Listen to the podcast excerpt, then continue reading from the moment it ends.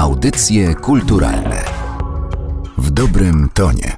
Pan Maciej Byliniak, współredaktor 13 tomu z serii utworów wybranych Mirona Białoszewskiego Polot nad niskimi sferami. Dzień dobry. Dzień dobry. Ponieważ powiedzieliśmy już, że jest to 13 tom z tej serii, proszę powiedzieć, jakie miejsce zajmuje w całym cyklu wydawniczym?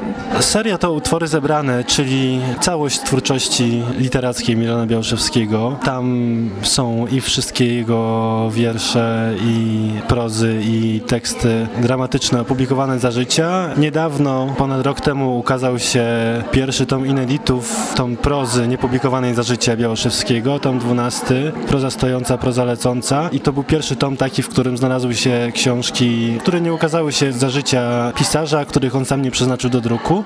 I teraz mamy ciąg dalszy tych ineditów, czyli tom z wierszami, które nie były za życia opublikowane, bądź ukazały się tylko w czasopismach. Ten tom 13, Polot nad niskimi sferami, to jest pierwszy z dwóch tomów z wierszami właśnie niepublikowanymi. Obejmuje okres od 42 roku do roku 70.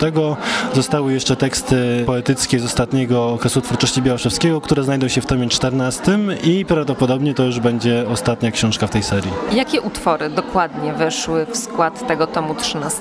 Jest to obszerny i bardzo różnorodny tom, tam jest ponad 300 tekstów, więc nie da się tego streścić w bardzo zwięzły sposób. Są tam wiersze, te, które nie weszły do książek poetyckich, nie były w ogóle publikowane lub pokazały się tylko w czasopismach, począwszy od najwcześniejszych, jeszcze z lat 40. z okresu okupacji, takich tekstów młodzieńczych Białoszewskiego, kiedy on jeszcze szukał jakiegoś swojego, swojej osobności poetyckiej, swojego głosu. Nie był jeszcze tak rozpoznawalny pod względem swojego języka poetyckiego, jak w późniejszych książkach. Przez teksty tworzone równolegle z tymi wszystkimi tekstami, które weszły do czterech kolejnych tomików poetyckich Białoszewskiego. Do roku 70, czyli takiej cezury, kiedy Białoszewski na kilka lat przestał w ogóle pisać wiersze, zajął się prozą, więc to jest takie naturalne zamknięcie tego tomu.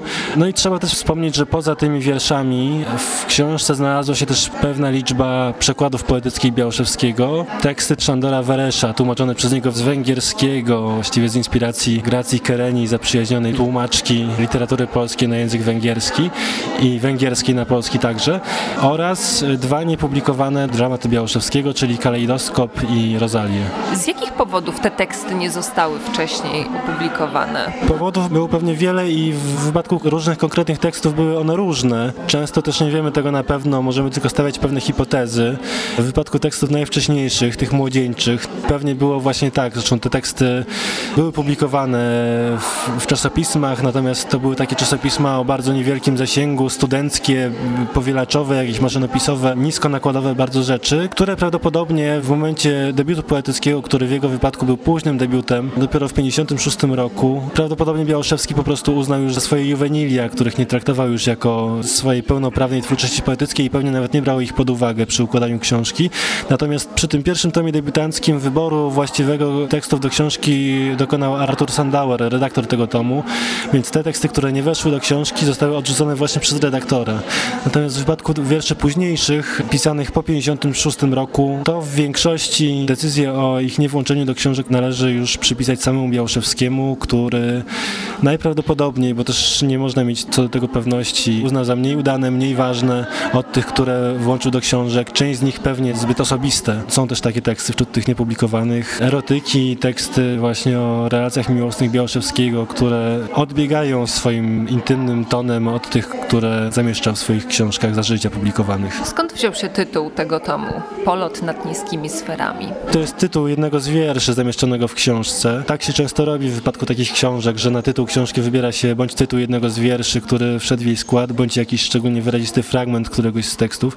Tu akurat ten tytuł Polot nad niskimi sferami został wybrany dlatego, że wydało nam się, czyli mi i Mariannie Sokołowskiej, współredaktorce tego tomu, która jest autorką tego pomysłu, żeby książka się tak nazywała, że ten tytuł oddaje jakoś charakter twórczości Białoszewskiego, że to jego pisanie to jest właśnie tak taki polot nad niskimi sferami, unoszenie się nad tym, co codzienne, e, bliskie, czasami co się może wydawać zwyczajne, a co jednak da się przekształcić w jakiś swego rodzaju literacki wzlot. Czego nowego czytelnik e, dowiaduje się o Białoszewskim z tego tomu? Takich rzeczy jest pewnie wiele. No, poznajemy na przykład Białoszewskiego właśnie tego najwcześniejszego, z tego czasu sprzed przełomu, który doprowadził do wykształcenia jego indywidualnego języka poetyckiego, sprzed procesu przemiany poetyckiej, która odbywała się w dużej mierze pewnie pod wpływem Ludwika Heringa, jego mentora, przyjaciela, współpracownika także w teatrze osobnym. Poznajemy właśnie na przykład erotyki, teksty różne, inne od tych, które były publikowane w jego książkach, gdzie możemy znaleźć teksty, gdzie te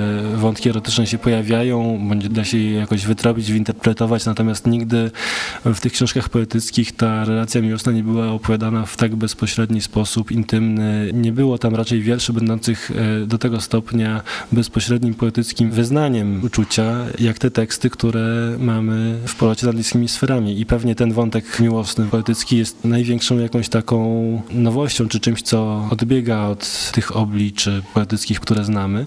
Natomiast no, poza tym jest tutaj bardzo dużo tekstów, które dopełniają jakoś obraz twórczości znany z jego książek drukowanych za życia.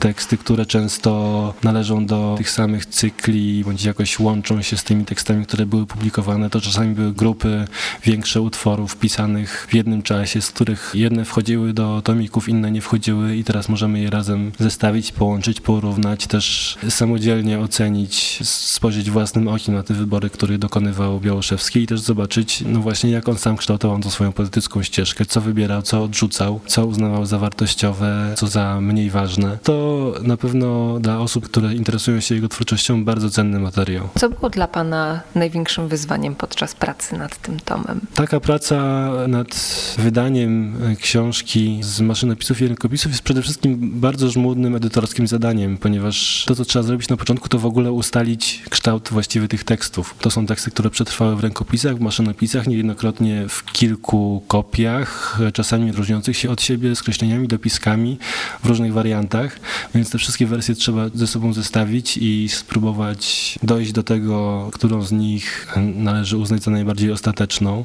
Rękopisy nie zawsze są czytelne, więc czasami dochodzi do tego jeszcze łamigłówka, zastanawianie się, jakie słowo tu się znajduje, co w wypadku Białoszewskiego bywa trudniejsze niż w wypadku wielu innych autorów, ponieważ jak wiadomo z językiem lubił się bawić i nie zawsze te słowa, które są tam zapisane w oczywisty sposób będą od razu przywoływać na myśl jakieś słowa, które znamy ze słownika. Jest to duże wyzwanie, żeby przy nieczytelnym zapisie dojść do tego, jakie to jest słowo.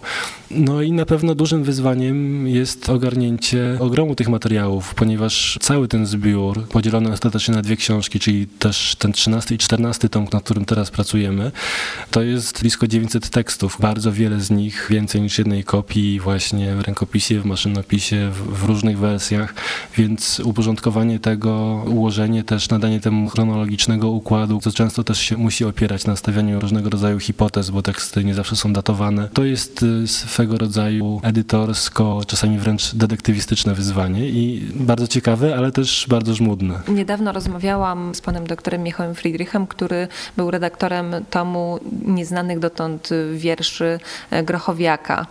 To samo pytanie chciałabym zadać panu. Czy y, jako redaktor takiego tomu nie czuje pan, że trochę postępuje się jednak wbrew poecie, który przecież z jakichś powodów zostawił te swoje utwory w brulionie, a nie wydał ich w druku? To jest pytanie, czy jakiś problem, który zawsze się pojawia przy ineditach. Jałoszewski był takim autorem, który często swoje rękopisy, z których nie był zadowolony, po prostu niszczył. Przypuszczam, że mógł w wypadku tych tekstów, które się zachowały, nie za jego sprawą, również za sprawą osób z jego otoczenia, ale jednak się zachowały, przypuszczam, że mógł mieć taką świadomość. Mogło mu to przechodzić przez myśl, że te teksty kiedyś trafią w ręce kogoś, kto będzie być może myślał nad wydaniem, o czymś świadczą na przykład dopiski na niektórych brulionach, które było widać, że on robił po latach i komentował tam jak, w jakiś sposób gdzieś na marginesie ten materiał, który tam zostawia na przyszłość.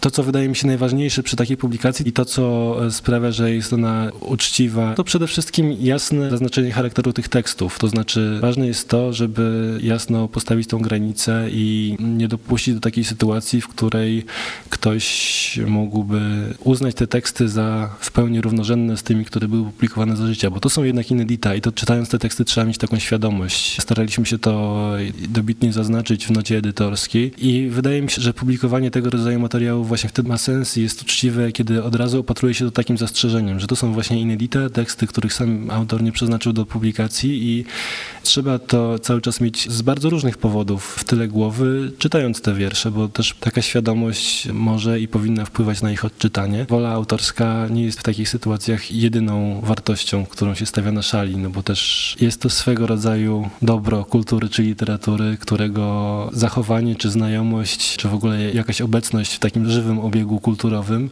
może być dużą korzyścią, może niewymierną, ale może mieć mniej lub bardziej istotne znaczenie i to jest być może wartość, którą można postawić na szali z jednostkową, indywidualną wolą autora i nie jest w takiej konfrontacji ta wartość skazana na przegraną. Pan Maciej Byliniak, współredaktor 13 tomu utworów zebranych Mirona Białoszewskiego, Polot nad niskimi sferami, zbierającego nieznane dotąd wiersze poety. Dziękuję.